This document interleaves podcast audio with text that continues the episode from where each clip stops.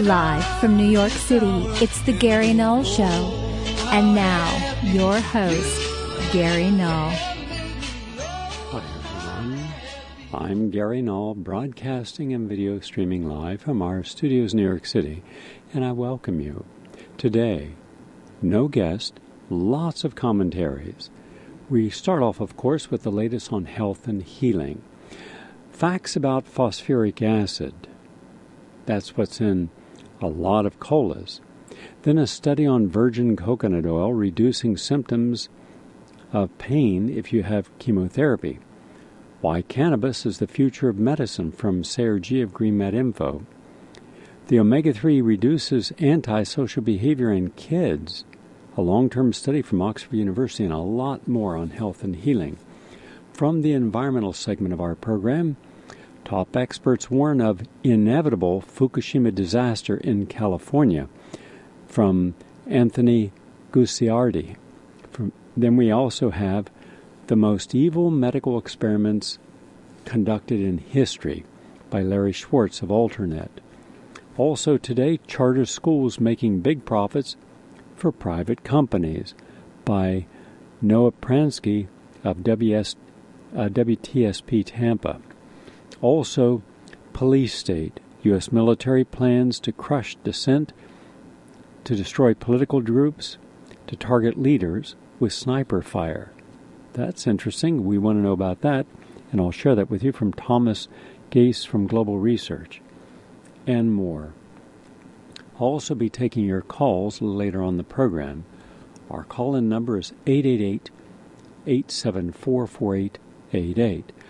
Also, if you want to watch today's program, just go to Ustream channel and search for Gary Null. And if you're about and you want to listen to the program by telephone anywhere in the United States or Canada, you can call this number. You should write this down because you never know when you're going to be away from a radio uh, or a internet and have to rely upon a cell phone. The number is 712 432 7231. Let's begin. We know that the omega 3 fatty acids are important. We know that if we have those DHA and other essential fatty acids in our body, it reduces our risk of a heart attack, a stroke. It helps turn off inflammation. But this is published in the peer-reviewed journal of Journal of Child Psychology and Psychiatry. It was done at Oxford University. Quote, High dose omega 3 supplementation can reduce antisocial behavior in children and alter parent attitudes. This was a two year study. It found six months of daily supplementation resulted in a 41% reduction in parent related child um, adverse behavior, especially in the 8 to 16 year olds. Quote from Professor David Smith, Professor Emeritus of Pharmacology at Oxford University This is a very interesting, well performed study. What is striking is that the effect was found six months after the end of a six month treatment period, but was not apparent immediately after the end of the treatment. More than half the improvement was associated with a change in the parents' attitudes. End quote. Now, why is this important? I'll give you two reasons I believe are essential. One, because of work done by Dr. Alexander Schauss back in the 1970s and by Dr. Schoenthaler.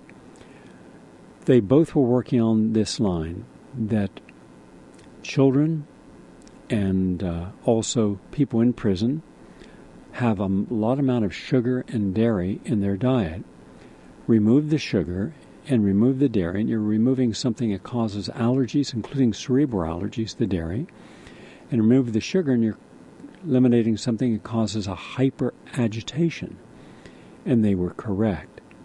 In the prison systems that they worked with, when the sugar and dairy was removed, there was a substantial reduction in violence. We've also noticed that in children today, and for probably the last 30 years, they have been having an inordinate amount of high fructose corn syrup in the diet, soft drinks, caffeine, and it's one of those things you don't pay attention to. you don't realize how much sugar and how much caffeine a child is consuming. Because at a certain point, we just think it's normal. If it's the summertime, or a person's had a workout and they have a 16 ounce or a larger bottle of soda, we think, what's the problem? Well, the problem is the amount of concentrated caffeine and sugar. The two together can create an over agitation of the brain. I remember counseling a physician, a woman who had three children, and we were debating the research I had done for my doctoral thesis on caffeinism. And I suggested that more than 50 grams of caffeine a day can be adverse to health. And she said, Well, I haven't seen that. And I said, Okay, when do your children act out? And she thought for a moment. She said, Well, they bounce off the walls when they get home from school. Why? Because when they get home from school, they're not supervised and they generally come home and start having sodas. There's your caffeine, there's your sugar, there's your hyper agitated state. And kids don't know how to channel that, so they act it out. So we need to realize that an awful lot of kids diagnosed with hyperactivity and ADHD don't have a brain chemical imbalance. They have a highly agitated brain from the caffeine and the sugar, especially now that you have energy drinks, and the energy drinks will give you as much caffeine as you get into two espressos. I did a um, a survey of a group of children that whose parents had brought them over, and I wanted to see how much caffeine they were consuming. On average, it was over 400 milligrams a day. That means you're really putting your kid at risk. Get rid of the caffeine, get rid of the sugar, and you're going to see an awful lot of better behavior. And that's what that study's really showing. Now, there's been an enormous amount of research in the last couple of years on the cannabinoids, the active chemicals in, in cannabis. This is from Sayer Ji of Green Med Info. Here's what he says quote, The future of medicine rests on the fundamental right we all have to use things that spring from the earth naturally as healing agents. We should use cannabis used at least one, no, 10,000 years by humankind to alleviate suffering. And uh, the politics of cannabis are exceedingly complex, and yet the truth is simple. This freely growing plant heals the body, not to mention provides food, fuel, clothing, and shelter, if only we will let it perform its birthright. And then he goes into the actual science of it. And here is what he has to say on that. Let's look at the actual vetted, published, peer reviewed literature. Bulletproof.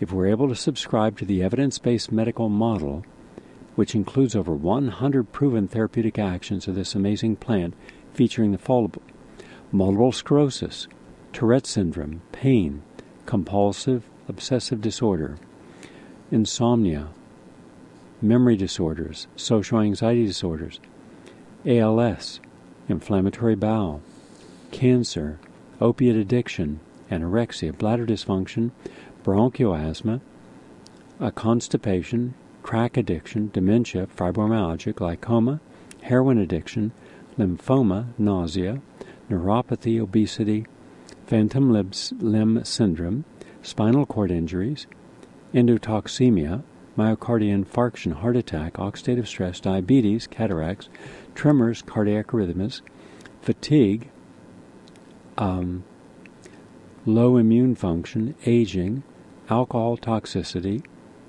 ascites, atherosclerosis, type 1 diabetes, high cholesterol, liver damage, menstrual syndrome, morphine dependence, appetite dis- disorders, auditory disease, dystonia, Epstein Barr infection, hepatitis BNC, intestinal permeability, leukemia, liver fibrosis, migraine disorders, psoriasis, and moreover, this plant's therapeutic properties have been subdivided into 40 plus pharmaceutical actions. Then it goes through all the different actions of what it does inside the body.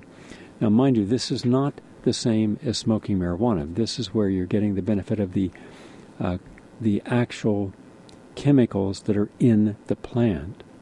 So, for those who want to look at the science, the science is substantial.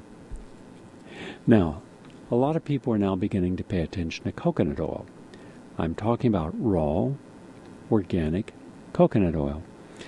I was using coconut oil in 1974 on a group of individuals that were suffering from bowel disorders. I had been asked by a Dr. Stephen Chiesa, a physician, a gay physician, and hence he had principally a gay clientele. And he called me one day, came over, and was going through all these records saying, I don't know what to do with them. They're not responding to any therapy I give them. And I know that you work with things that don't uh, respond well. So I interviewed a group of the people and uh, looked at their lifestyle, and almost all of these were what were called fast track gays. Now, there's only a small percentage, 2 to 3 percent of all gays, that engage in what was known as a fast track lifestyle. It would have been very similar to those couples, married heterosexual couples, that were engaged in the swingers lifestyle. There was a lot of, of amyl nitrate, anal intercourse, unprotected, um, alcohol, lots of immunodepressive things. And I said, well, why don't you find a group of people who are willing to change their lifestyles to a healthier lifestyle? And he found a group of people, and I work with them. And over a period of about a year, those who stuck with the protocol had complete recovery and no longer had yeast in their intestines and all forms of, um, let's say, leaky gut syndrome and autoimmune conditions and fatigue.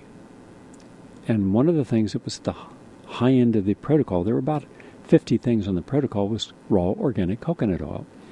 I actually had him take the raw organic coconut oil twice a day in a drink of bitter melon juice, uh, which looks something like a cucumber, but it's very bitter, but it's extremely healing, especially against viruses and bacteria, plus a, a homeopathic zeolites and a lot of other nutrients. It and I did this for at least 10 years working with Dr. Chiesa. I have no idea now how many people I saw, but it was in the hundreds.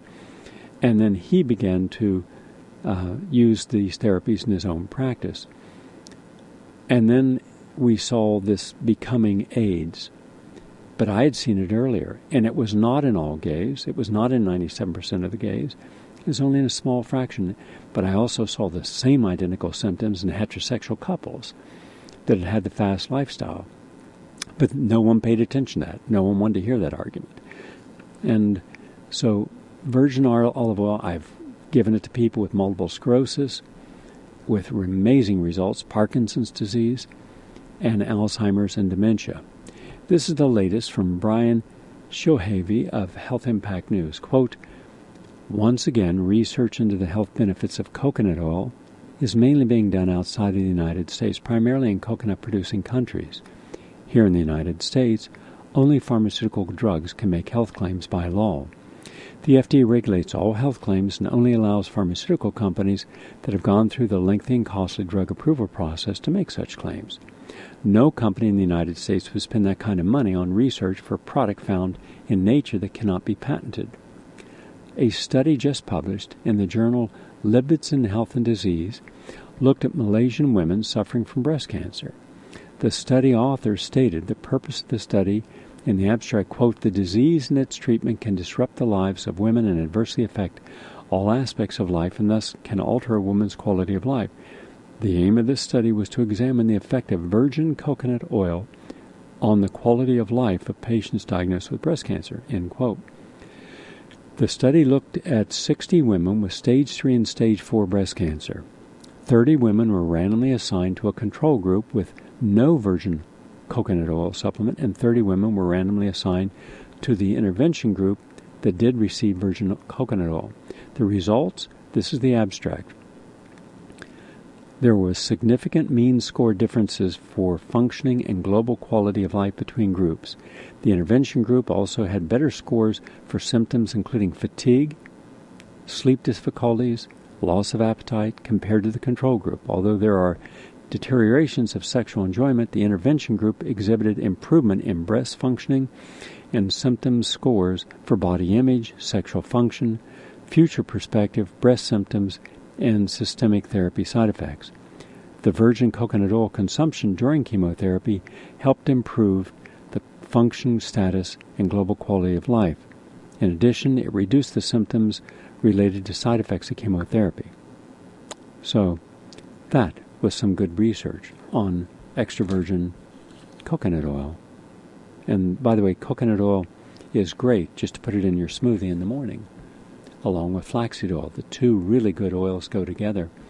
And if you're going to cook something, always use either coconut oil, macadamia oil, or mustard seed oil because they're extremely tolerant to higher temperatures. Hopefully, you're not using higher temperatures.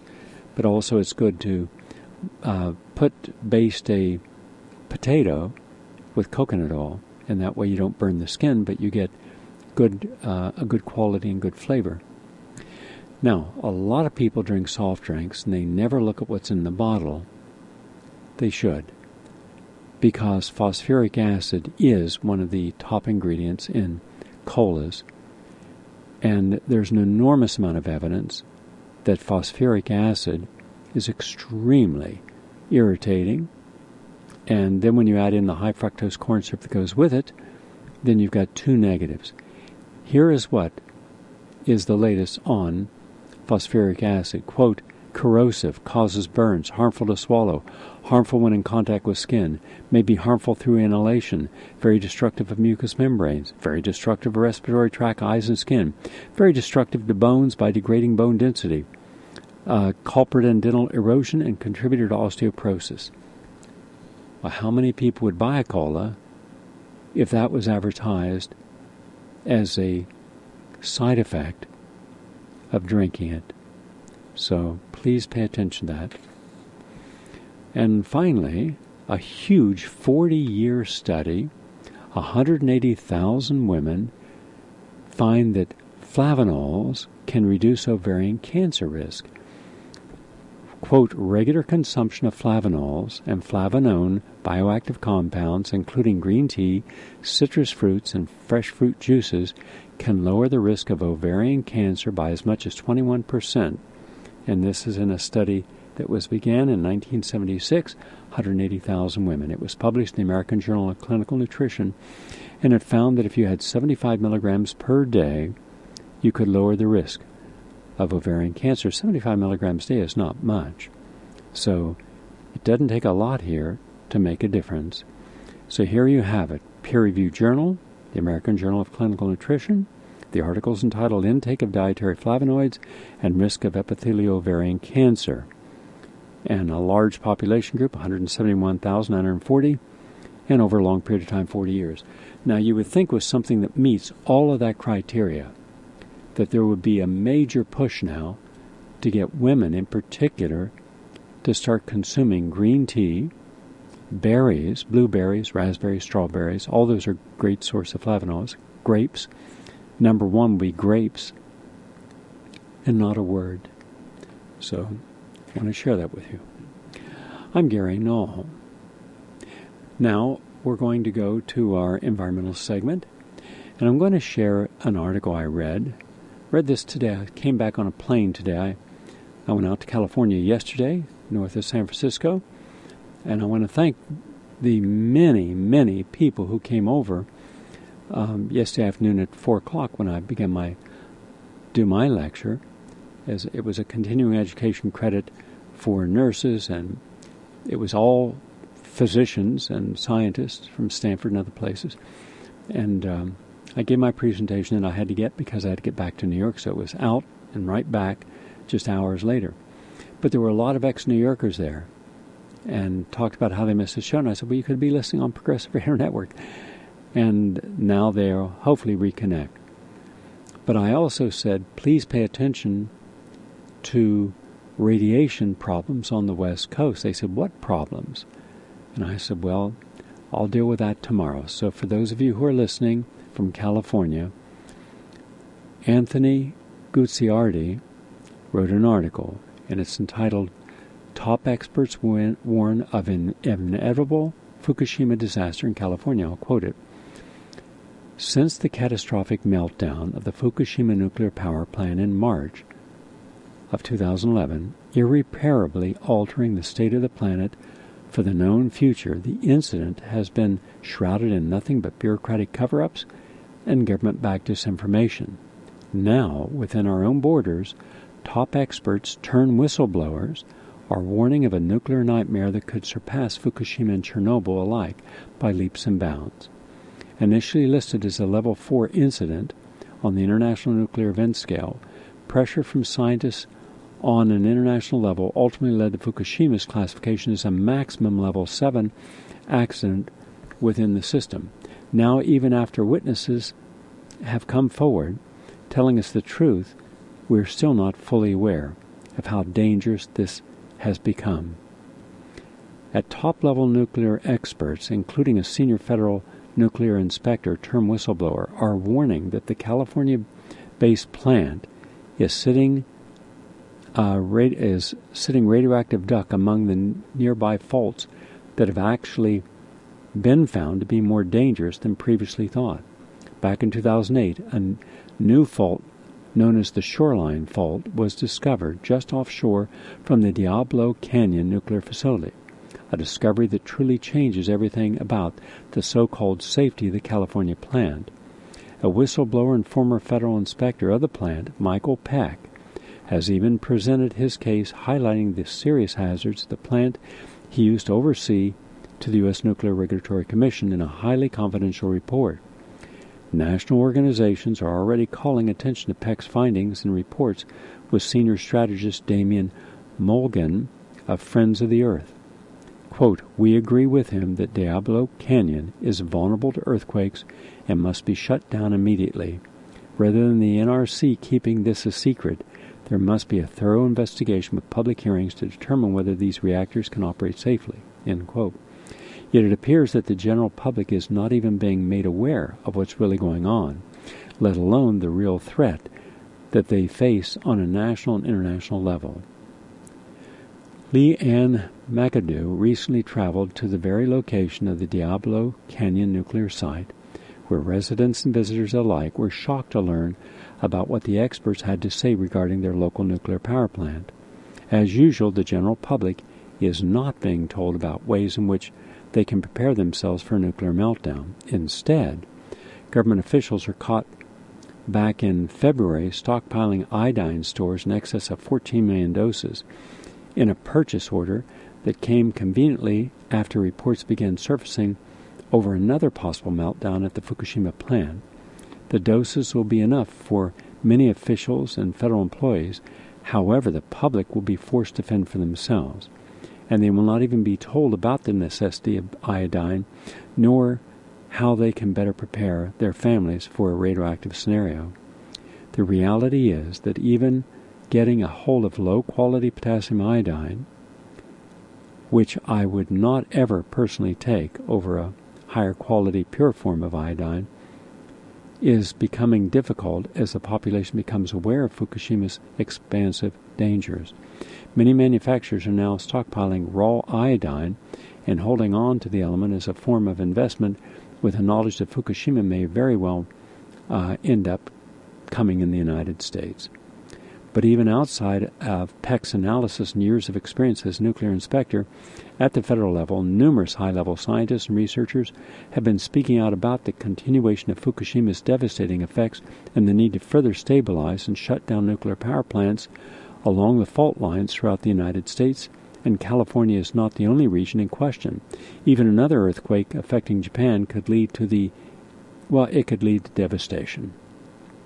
In statements made during a presentation on water ecology at the University of Alberta, award winning scientist David uh, Suzuki went on record in saying that the event of another seven or another earthquake, which he says has about a 95% chance of occurring over the next three years, it would require a complete evacuation in North America, mean that Japan would no longer be habitable. Quote, I have seen a paper which says that if in fact the fourth plant goes under in an earthquake at Fukushima and those stored fuel rods are exposed, it's the end of Japan as we know it, and everybody on the west coast of North America would have to evacuate.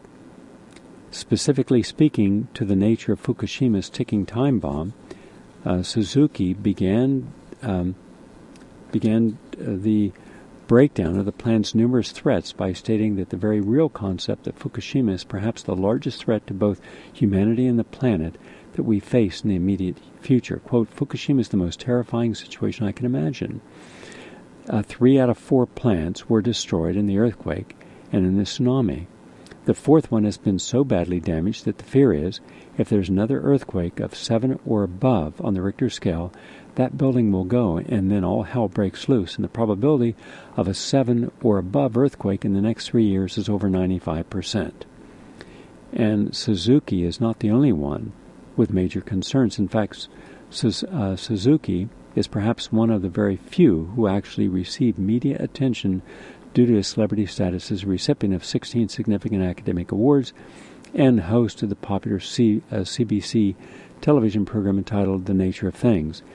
Yale University professor Charles Perrow has voiced similar concerns in a telling piece entitled Fukushima Forever, which highlights the very serious threat of nuclear meltdown as a result of human error when it comes to removing the plant's spent fuel rods a danger that the United States government certainly recognizes as legitimate based upon an analysis of top experts and undoubtedly is silently preparing for behind the scenes.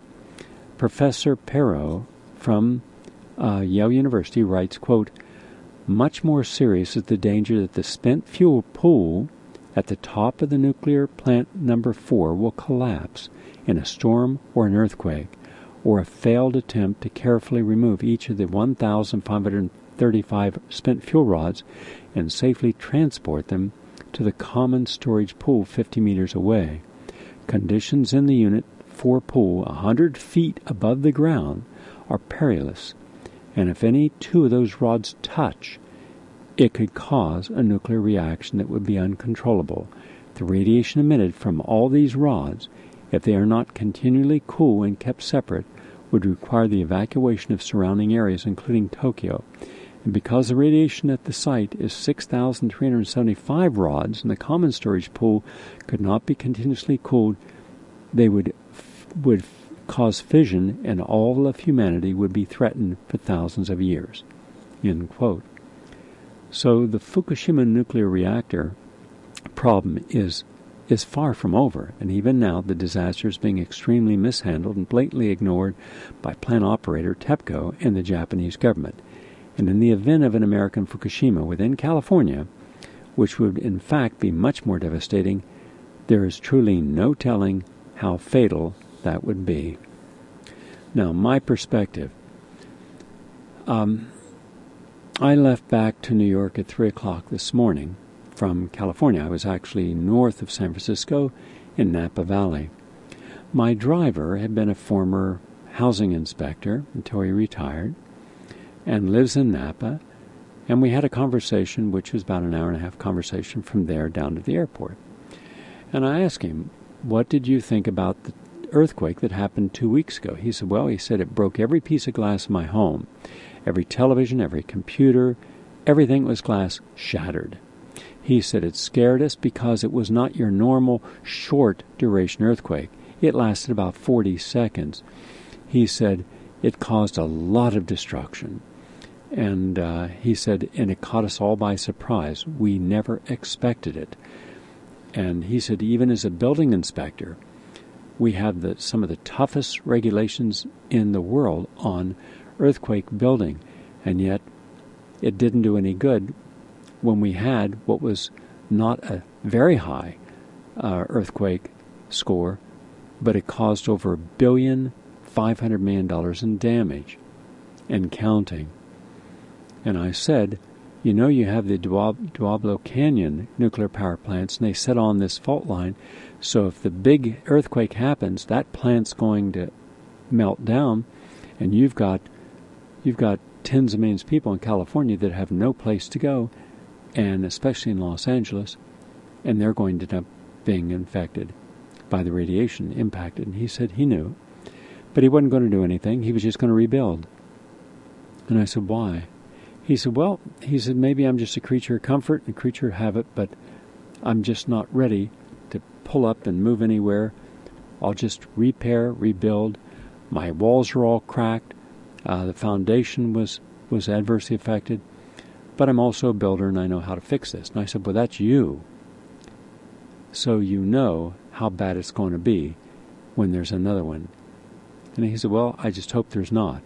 Hoping there's not doesn't work for me. So, for all of my audience, and there's a lot who are listening, over 23,000 from Los Angeles alone, my suggestion is pay attention. Fukushima is just as disastrous today as it was on the day of its meltdown. Every second of the day is spewing uncontrolled radiation into the ocean and into the air. And 100 feet above the ground, over 1,500 spent fuel rods, another tsunami, another earthquake, and nothing will live in Japan. And you have 100 million people, over 100 million, you have no place to put them no place to get them out to safety. So, and we've been hit with radiation on the West Coast. So, all I can do is just let you know that it's not will it happen, it's just when. I hope this audience is out of harm's way when it does. Now, from something different. As many of you know, I am working to get ready for a feature film that'll be presented in the next, hopefully, eight weeks. I'll have a premiere on the poor in America. This is the latest from Common Dreams and from Nadia Prupis. Quote, the nation's poor remain hungry as Wall Street feasts. Critics and anti poverty advocates are questioning the so called economic recovery as the USDA study published this week revealed that while the nation's wealthiest enjoyed record gains, 50 million Americans continue with food insecurity. According to the government figures, while a majority of people who are not always able to afford food last year were adults, 16 million children went hungry, and that means in 360,000 households, kids had to skip meals because there was no food, frequently for the entire day. Joel Berg, executive director of the New York uh, City Coalition Against Hunger, said the country's widespread hunger problem is deeply connected to the government's pro corporation, anti worker policies. Quote, a country that combines massive hunger with record Wall Street markets is so derailed we can't even find our tracks anymore. These startling numbers prove that there has been no true economic recovery for tens of millions of struggling U.S. families. Overall, food insecurity is 35% higher than it was in 2007, and uh, we now have nearly 5 million Americans living on less than $2 a day. Now, listen again $2 a day. And that is what is considered abject poverty in India and Africa. And we've got nearly 5 million Americans who don't even live on $2 a day. So, what are we doing about it? How about absolutely positively nothing? We're doing nothing new to help address the crisis in poverty. Now, I will show figures that are not 50 million, I'll show figures of over 200 million living just above, at, or below the poverty level. I'll show you people who are kiting their uh, credit cards, meaning they have like 20 credit cards and they pay one gas bill or electric bill with one, knowing they've got 30 days before the bill comes in. Then they'll pay that bill with another credit card and that bill with another credit card, but they have no money. More than one half of all Americans don't even have enough money to survive for two weeks without a salary. We don't hear a word there's nothing being done to help them. All the energy is upon celebrity news and watching the rich how they spend their money. Your thoughts on this, please. I'd like to hear what you have to say. Our number is 888 874 4888. And finally, before we take our, our break, this is from Larry Schwartz from Alternet the most evil medical experiments conducted in history. By the way, all the information that I cite is posted on the web, and um, I try to put up about 50 articles a day, ones that will try to inspire, empower, motivate, give pause to people, and plus the staff puts up the hard hitting original articles by Chris Hedges and others as well. We have more progressive articles on our site than any other site in the world. And we have about two and a half million people per day come and take a look. So thank you for looking and sharing. Evil scares us. Arguably, our best horror stories, the ones that give us our nightmares, are about people doing evil things. Here are 10 of the most evil experiments ever performed on human beings, black and other people of color, women, prisoners, children, gay people who have been the predominant victims. Number one, the Tuskegee experiment. There's a good reason many African Americans are wary of the good intentions of government and the medical establishment. Even today, many believe the conspiracy theory that AIDS, which ravaged the African American community, both gay and straight, was created by the government to wipe out the African American population. There is no proof of that, however. But what there is proof of that is not speculative and is not conspiratorial is the Tuskegee, Alabama 1932 experiment. At the time, treatments for syphilis, a sexually transmitted disease that causes pain, insanity, and ultimately death, were mostly toxic and ineffective, like mercury, which caused kidney failure, mouth ulcers, tooth loss, insanity, and death. Government funded doctors decided it would be interesting to see if no treatment at all uh, was given, what would happen. And so they took a group of African Americans, and for the next 40 years, the, t- the Tuskegee study of untreated syphilis in the Negro male population, that was what it was titled, 399 syphilitic patients, most of them poor black illiterate sharecroppers. Even after penicillin emerged as an effective treatment and cure for penicillin in 1947 was never offered. These patients were never told about any of this. They were simply told that they suffered from bad blood, and hence were denied all treatments or given fake placebos. By the end of the study in 1972, most had died from syphilis. Now, here is my own take on this. This is the CDC, a completely criminal organization. It's also a military organization. It is not a civilian organization. And syphilis is one of the most easily communicable diseases there are. You can share sweat, a kiss, saliva, and you can transmit syphilis. The question is then how many people over this period of time had children who then have congenital syphilis and don't know it? How many people had sex or were intimate and never knew they were passing on this deadly disease. So then you could have exponentially in 40 years, you could have had millions of people because one person gets infected, infects another, who infects another, who infects another, and so on. And yet no one was ever held accountable, no one was ever punished. Then we have the Aversion Project. They didn't like gay people in apartheid South Africa, especially in the armed forces. So, how to get rid of them is shocking.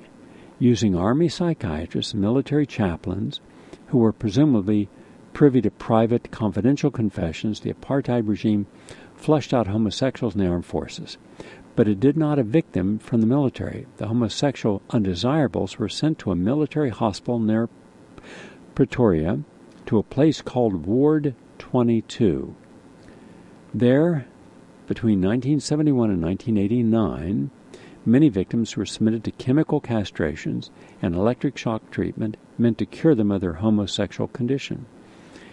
Over 900 homosexuals, mostly 16 to 24 year olds, who were drafted and had not voluntarily joined the military, were subjected to force what was called sexual reassignment surgeries. Men were surgically turned into women against their will, then cast out in the world, the gender reassignment often incompetent and incomplete and without the means to pay for expensive hormones to maintain their sexual identities. The head of the project was Dr. Aubrey Levin, went on to become a clinical professor at the University of Calgary. Uh, that is until 2010 when his license was suspended for making um, when he got into trouble.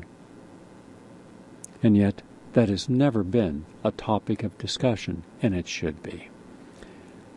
The Guantanamo, uh, no, excuse me, the Guatemala SDS, or uh, the SD, STD study, syphilis seemed to bring out the inherent racism in government funded doctors in the 1940s. As I mentioned, Tuskegee's black people weren't the only victims of moral reprehensible studies of this disease. Turns out Guatemalans were also deemed suitable, unknowing guinea pigs by the U.S. government. Penicillin having emerged as a cure for syphilis in 1947, the government decided to see what would happen. So the government decided that they would end up taking those with syphilis and uh, they would not treat them and that's what they did. So they did the same thing. There were at least 1,500 victims not given penicillin, just to see how long it would take, and it uh, most of the people died. And um, in fact, John Charles Cutler, who subsequently participated in the later stages of Tuskegee, and uh, that's another one. Again, we do it in foreign countries. Then the Agent Orange experiments. Prisoners like people of color have often been unwilling objects of evil experiments. From 1965 to 1966, Dr. Albert Klingman funded a Dow Chemical Johnson & Johnson U.S. Army study, conducted what was deemed, quote, dermatological research on approximately 75 prisoners. What was actually being studied was the effects of Agent Orange on humans. Prisoners were injected with dioxin. That's correct, dioxin one of the most toxic substances on the planet, 468 times the amount the study originally called for. The results were prisoners with volcanic eruptions of severe acne combined with blackheads, cysts, pustules, and other really bad stuff on the face, armpits, and groin. Long after the experiments ended, prisoners continued to suffer the effects of the exposure. Um, Dr. Klingman, apparently very enthusiastic about the study, was quoted as saying, quote, All I saw before me were acres of skin. And uh, so, what can we say? Irradiation of black cancer patients. During the Cold War, the U.S. and the Soviet Union spent much of their time trying to figure out if they could survive a nuclear catastrophe. How much radiation could a human body take? This would be important information for the Pentagon to know in order to protect its soldiers in the event uh, if there was atomic uh, any form of atomic holocaust. Enter the seeming uh, go to government choice for secret experiments, the African American. From 1960 until 1971, Dr. Eugene Saenger, a radiologist, University of Cincinnati, led an experiment exposing 88 cancer patients, poor mostly black, to whole body radiation, even though this sort of treatment had already been pretty well discredited for the types of cancer these patients had. They were not asked to sign consent forms, nor were they told the Pentagon funded the study. They were simply told they'd be getting a treatment that might help them. Patients were exposed in the period of one hour to the equivalent of 20,000 chest x rays worth of radiation in one hour. Nausea, vomiting, severe stomach pain, loss of appetite, mental confusion, and death were the results. A report in 1972 indicated that as many as a quarter of the patients died from the radiation and poisoning. And uh, Dr. Saenger recently received a gold medal for, quote, a career achievements from the American College of Radiology. Then we had the slave experiments. It should be no surprise that experiments were often conducted on human chattel during America's shameful slave history. The man considered the father of modern gynecology, J. Marion Sims conducted numerous experiments on female slaves between 1845 and 1849. The women afflicted with vesico-vaginal fistulas, a tear between the vagina and the bladder, suffered greatly from the condition and were incontinent, resulting in, in ostracism. And because Sims felt the surgery was, quote, not painful enough to justify the trouble, as he said in a 1857 lecture, the operations were done without anesthesia. Being slaves, the women had no say as to whether they wanted the procedure or not, and some were subjected to as many as 30 operations. There were many advocates for Dr. Sims, pointing out that the women would have been anxious for any possibility of curing their condition and that anesthetics were new and unproven. Nevertheless, it is telling that black slaves and not white women were the ones who were given the experiments. And then you had the chamber. Back in the Cold War, prisoners were again the victims. As the Soviet secret police conducted poison experiments in Soviet gulags, the Soviets hoped to crack uh, the uh, the or develop a deadly poison gas that was tasteless and odorless. At the laboratory known as the chamber, unknowing and unwilling prisoners were given preparations of mustard gas, ricin, and other concoctions hidden in meals and beverages or given as medication. Presumably, many of these people were not happy with their meals, although being in a gulag, records are spotty. The secret police apparently did finally come up with their dream poison called C2, According to witnesses, it caused actual physical changes, and victims subsequently weakened and died within 15 minutes. Also, in World War II was the heyday of evil experimentation. The Nazis experimented, the Americans experimented, the Japanese experimented. And uh, in fact, the Luftwaffe submerged naked prisoners in ice water for up to three hours to study the effects of cold temperatures on human beings and devise ways to rewarm them once uh, once the subjects were re- were brought out. Other prisoners were subjected to staphylococcus, tetanus, and gas gangrene. Blood vessels were tied off to create artificial battlefield wounds. Wood shavings and glass particles were rubbed deep into the wounds to aggravate them. The goal was to test the effectiveness of, of an antibacterial agent. Women were forcibly sterilized. More gruesome, one woman had her breast tied off with string, and as a result, um, she suffered um, massive lacerations, and so it went, thousands of times. As many as 200,000 people died because of the Japanese experiments in the uh, Sino-Japanese, Sino-Japanese War and uh, then add children to the list of vulnerable people subject to evil experiments. In 1939, Wendell Johnson, University of Iowa speech pathologist and a grad stud- student of Mary Tudor, conducted stuttering experiments on 22 non stuttering orphan children. The children were split into two groups. One group was given positive speech therapy, praising them for their fluent speech. The unfortunate other group were given negative therapy, harshly criticizing them for any flaw in their speech abilities, labeling them stutterers. The result of this cruel experiment was that children in the negative group, while not transforming into full fledged stutterers, suffered negative psychological effects, and several suffer from speech problems for the rest of their lives. Formerly normal children came out of the experiment dubbed the monster study, anxious, withdrawn, and silent. Several, as adults, eventually sued the University of Iowa, which settled the case in 2007. And then you had Project 41. Project 41 was a medical study conducted on the natives of the Marshall Islands who in 1952 were exposed to radiation fallout from the Castle Bravo nuclear test at, at, at Bikini Atoll, which inadvertently blew upwind to the nearby islands. Instead of informing the residents of the island of their exposure to radiation and treating the victims while they they studied them, the U.S. elected instead just to watch quietly and see what happened. And uh, for the first 10 years, miscarriages and stillbirths increased, and uh, but the U.S. government and the Department of Energy chose never to intervene, let the people know that they had been used in a human experiment. Now, I just recited 10 studies. The Defense Department alone acknowledged 1,900 studies with radiation that it did alone. So you see, that's how much your government loves you.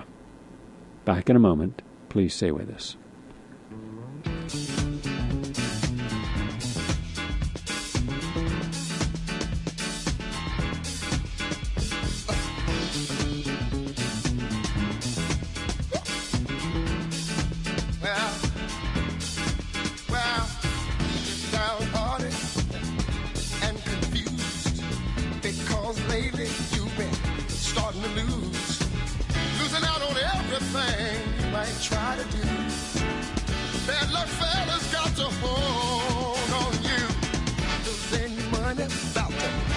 Your home. Done lost your woman and everything you own. Law plainly states that chances go around. But if you want to know the truth about it, I'll tell you what's fooling you. Down, yeah, got bad. I'm Gary Null. Nice to have you with us. It's your turn now, 888-874-4888. Let's say hello to Luann Panesi, who's standing by. Hello, hi, hi Gary. Hi, uh, I had the rare privilege of um, going through some of your emails while you were flying back and forth from California, and boy, oh boy, did you get a response from these people? They said it was like getting an injection of adrenaline when you got up there to speak. So uh, if you didn't have followers there, you I bet you have a bunch of followers now. I can only imagine what you were talking about. I got up uh, at these conferences. You have to submit your lecture and your talking points, and they put it up on a screen. And uh, I had all mine up there, 45 points. I didn't get to one because I I wanted to take them in a different direction. I wanted them to know why we are a nation of duality. We say we want a cure for cancer, and we spend hundreds of billions of dollars, and we have over a million people over the last 45 years working on treatments for cancer, and yet at the end of the day, uh, we have no successful war on cancer. But we've made a lot of people rich, and we've given a lot of people nice living. And I said, but the people who have had success with cancer, Dr. Stanislaw Burzynski, Virginia Livingston Wheeler, Lawrence Burton, um, Dr. Al Qaidi, Dr. Joseph Issels, uh, Dr. Manuel Revici, and others, and they have their documentation. They refuse to look at them. So, eh, Nicholas Gonzalez, Michael Schachter, it wouldn't matter who they are, they refuse. So, then I said the same with the war on heart disease. I said, you have the number one medical condition causing people to die is heart heart attacks. Second is stroke. And I said, you have one of the speakers here this uh, weekend uh, is uh, the man who did the first two studies published in peer-reviewed literature, including the New England Journal of Medicine and uh, the British Medical Journal, The Lancet, which proved that with diet, exercise, stress management, and supplements, you could reverse atherosclerosis, clogged arteries, and uh, and yet no one has followed his work. And these were good studies. And I said, so uh, with mental health, we don't pay attention. We just drug people for conditions they don't have. I said, so virtually all of medicine is based upon a notion of wanting to be rewarded for being in control of a paradigm that has failed miserably and caused death and injury. And there's nothing medical in in healing uh, with the current paradigm. And anyone who suggests otherwise is cast out. The same is true. We gave $21 trillion to the banks that caused the problem and did not give any of that 21 trillion to small business owners or homeowners. We didn't stop with a, a moratorium on home foreclosures. Uh, and look at so on the one hand we say we want to recover the economy and all we do is put that money into hands that will not touch the economy just hurt the economy we say we want students to learn and be a productive part of society yet we dumb down the curriculum and only pay attention to test scores instead of do they know how to be critical thinkers when they leave college and then we saddle them with debt and we say we want them to be productive and be a part of the American dream, yet they're in debt peonage and they create laws to allow them to get out of bankruptcy. So I said virtually everything in our society is its opposite. We are completely a dualistic society. So whatever politician tells you, almost always the opposite is true. And so that was my talk. So I did a whole talk on the nature of, of the psychopaths within society and why we do not have any movement that is going to change any of that because no one's willing to acknowledge the weakness and limitation of our existing paradigm. We're not willing to admit that we're biased in the media. Even today, the New York Times on the front page stated that these think tanks that end up giving us all of the so-called experts that appear on Fox and MSNBC and and, and uh, NPR, they're being bought Norway gave $5 million uh, to one of these think tanks. And so they're all bought, but this audience have known that for a long time. So I did not do my nutrition talk. I did a different talk, and and that seemed to have caught their interest, I'm glad it did. So, good. Thank you. Lou Luann Panesi.